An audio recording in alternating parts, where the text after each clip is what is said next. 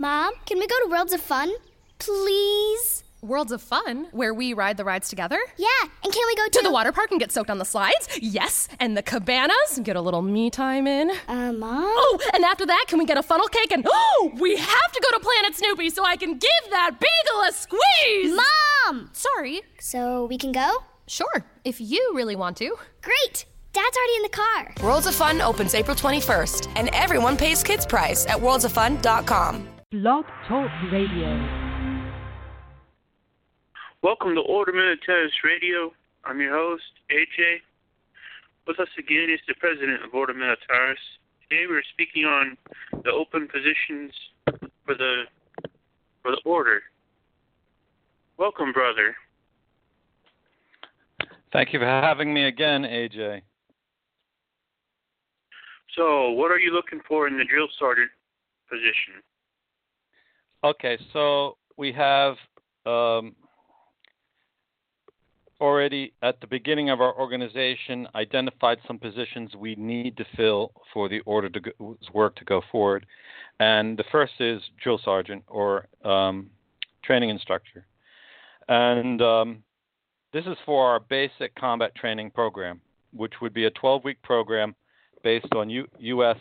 Uh, or NATO standards, and it would be for those who want to serve for two years with our order uh, military or security roles. So it's not for the civilian, it's not for the military veteran who's already had training, it's for uh, the civilian who wants to become get military training and serve in our order. And so uh, the 12 week program is pretty standard um, military concept for basic training.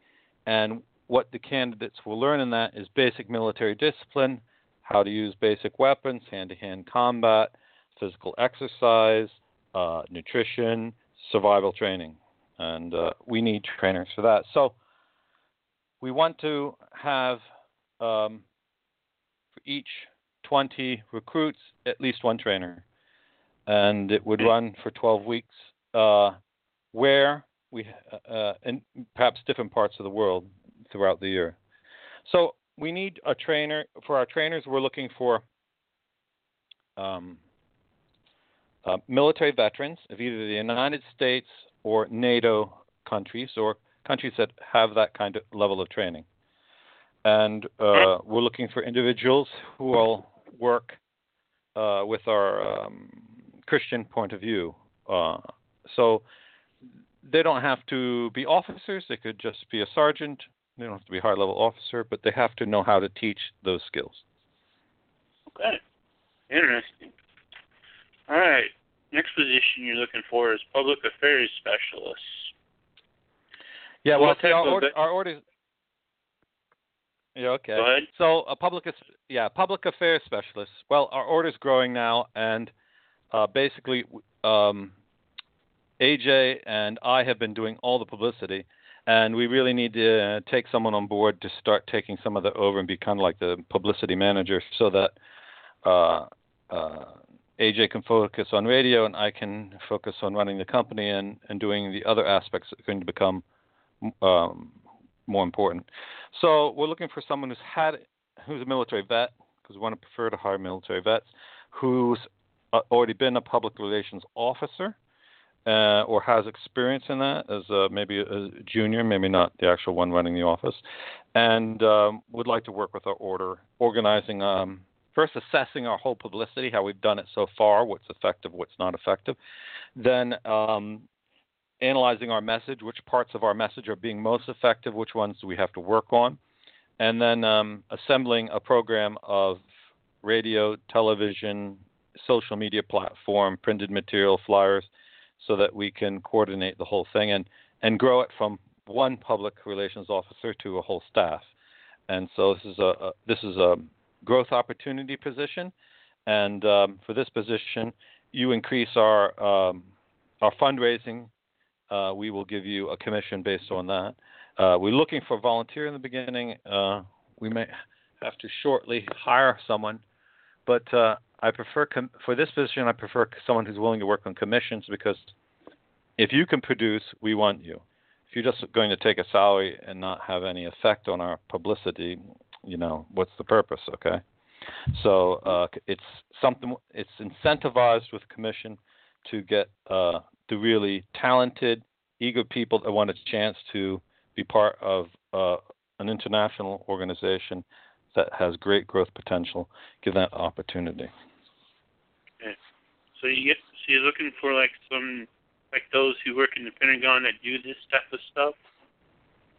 Well, public relations officers, as far as I understand them, almost every military base has one, and most branches of the military have one. It's not just Pentagon. I would say probably not Pentagon level, uh, because our our relation with the public isn't like the Pentagon's relation with the public. We're more like like uh, someone's had experience, even as base relations, you know. So it's basically what you'll be telling the public what we're about, what our intentions. You'll be telling recruit, and doing public announcements, and doing uh, organizing our interviews and programs and identifying what questions we answered. So the initial position is multitasking, okay, multifunctions, because only at the beginning of the organization.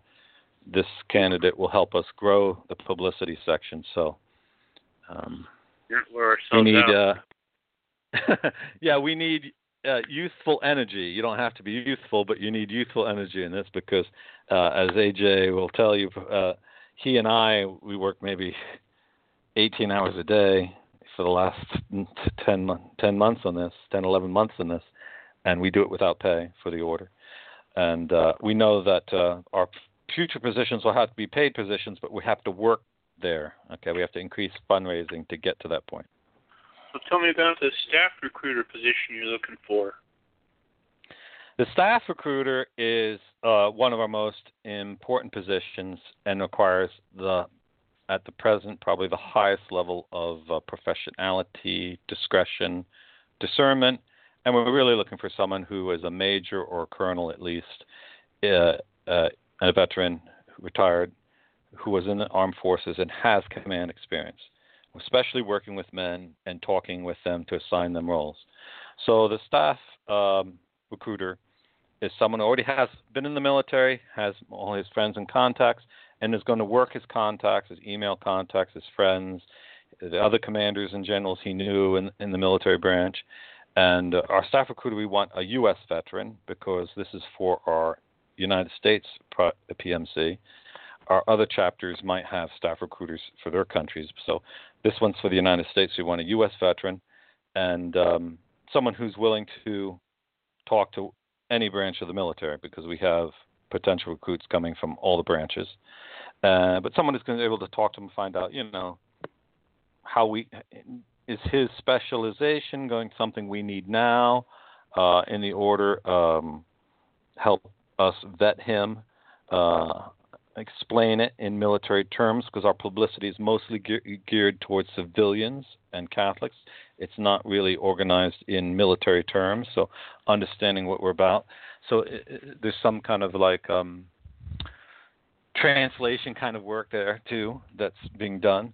So, um, uh, but we're looking for a major staff recruiter. We we currently have a staff recruiter for our security work for those who just want to do security, but we're looking for a staff recruiter for um, veteran hires that are going to help us in military training and in military operations, and um, for overseas work and domestic, overseas and domestic. So um, there have to be someone who has a good sense of men, who can listen to a guy over the phone and get a good idea what kind of a character he is.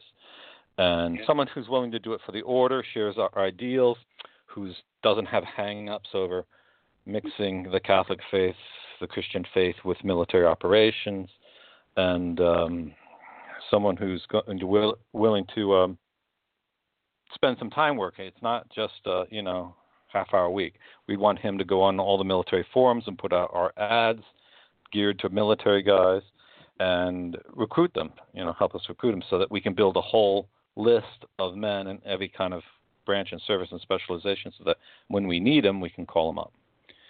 Yep. So this is an important position. So the corporation is willing to remunerate him with a finder's fee for each potential hire we get So you might do a lot of work in the first year and we don't pay you anything, but when we hire all the guys that you've recruited for us, you might be getting a really big annual salary for the rest of your life because we'll pay the commission on the people we hire. So Yeah. it's an important position. It takes expertise, it takes discretion, and has to take someone who has, you know, the Catholic shamelessness to advocate reviving the Catholic ideal of military service, and and which is very much despised today, even among officers. So it takes a unique kind of Catholic who's really strong in his faith. Doesn't we've been having trouble with that, so if you're out there listening, contact us. Yeah, we're having trouble because um, there's a lot of propaganda in military formation in the American military academies against the Crusades, against mixing religion with Crusades, and against the direction of military power for anything other than American foreign policy. See, as Catholics, you have to understand that the first use of military power should be for the honor and glory of God and for the sake of Jesus Christ. Any other use of military power is on the natural level. Okay, use it for your country and, in national defense and its foreign policy, that's fine. But that's not the whole purpose of it. And as a Catholic man who's formed in the military, you should understand your du- you have higher duties than to your nation. It's to God, and and your duty to God isn't something ethereal that takes place in the world to come. It's also in this world. So when Christ needs you in this world, when His people need you in this world, you have to be able to look beyond national loyalties and national boundaries and say, I'm going to come and help them, even if He's not American, and even if helping them has nothing to do with foreign policy. So it, it takes uh, a Catholic who knows his faith well and understands that patriotism is good, but it's relative. It's it's it's on the scale of things, it's something inferior to his faith. Your faith is more important. We're not talking about loyalty to the Pope as like you're going to fight in the Pope's army. That's what we're about. We're talking about fighting in Christ's army, which is something even greater. Okay, that's why the mission of our order is very strictly defined so that it ha- can have a pure religious motive. It's defined as defending Catholics or Christians who are persecuted for their faith for no other reason than that they are Christian. Okay? Yeah. So it solely falls under the concepts of a religious duty and of the right of na- the natural right of defense. So that we don't get involved in political controversies, uh, power blocks among nations. That's nothing to do with it, and it's a, it's about security and defense. So not about taking countries, overthrowing governments, or opposing the foreign policies of nations. It's about defending Christians. So any American officer could see that that's a good thing, but kind of almost has to like de-brainwash himself to get to a point where he, his Catholic faith can calmly, Yeah. without worrying about anything. You know, we've had a lot of guys contact us and they're almost paranoid that the NSA or the CIA, or the FBI uh, are looking over their shoulder. We don't need someone like that. Okay, I had the FBI call me, interview me. It was going to come up. I gave him much more information than he even wanted the FBI guy, and he was like, "You guys aren't doing anything wrong. And we're going to close this case on you. There's no point even looking at you because you're following the law. You're doing everything's right. Nothing, you know, you're not." So, but a lot of guys don't know that because in the military you don't know business. You don't really know. You're just told to fear things. You're not really told to think things out. So, a one thing we need a yeah. you wrote a piece on how your tismal oath is different from your military oath. Yeah, the, we have an article on the website, the bottom menu. It's called um, "Military Oath Compared to the Promise of the, mil, the Promise of the Rules." So, yeah, we don't anyone violate their oath. They have loyalty to their country because in in the Christian faith, you must keep your oaths that are honest and just. Uh, so we only normally take military guys who have left the military, have DD 214, that's what it's called in the United States, so that they're no longer bound strictly, although they could all be called up again, no longer bound strictly. And our PMC in the USA will only do things that the U.S. government permits us to do. So it's not like, you know, the U.S. government doesn't want us to do something and we'd go ahead and do it and put our organization, everyone involved in it, under legal, you know, doubt or suspicion. We're not involved in that sort of thing. But we have to understand that our faith requires us to do higher things than what our nation requires us to do. Because our nation is only natural and our faith is supernatural. And we, uh, by our baptism, are not citizens of this world. We are citizens of the kingdom of heaven. And those of us who are in the military should be soldiers of the kingdom of heaven first of all. We should leave it there, brother. We have about 20 seconds left. Anything else? No, thank you for interviewing me again, Andrew, and I wish you well on your new apostolate, Ordo Militaris uh, Radio. And I Yep. encourage everyone to listen to your programs and follow your Twitter account. All right, thank you. Well, goodbye you. and God bless. See you tomorrow. Mom, can we go to Worlds of Fun? Please? Worlds of Fun, where we ride the rides together. Yeah, and can we go to, To the water park and get soaked on the slides? Yes. And the cabanas and get a little me time in. Uh, Mom? Oh, and after that, can we get a funnel cake? And oh, we have to go to Planet Snoopy so I can give that beagle a squeeze! Mom! Sorry. So we can go? Sure, if you really want to. Great! Dad's already in the car. Worlds of Fun opens April 21st, and everyone pays kids price at worldsoffun.com.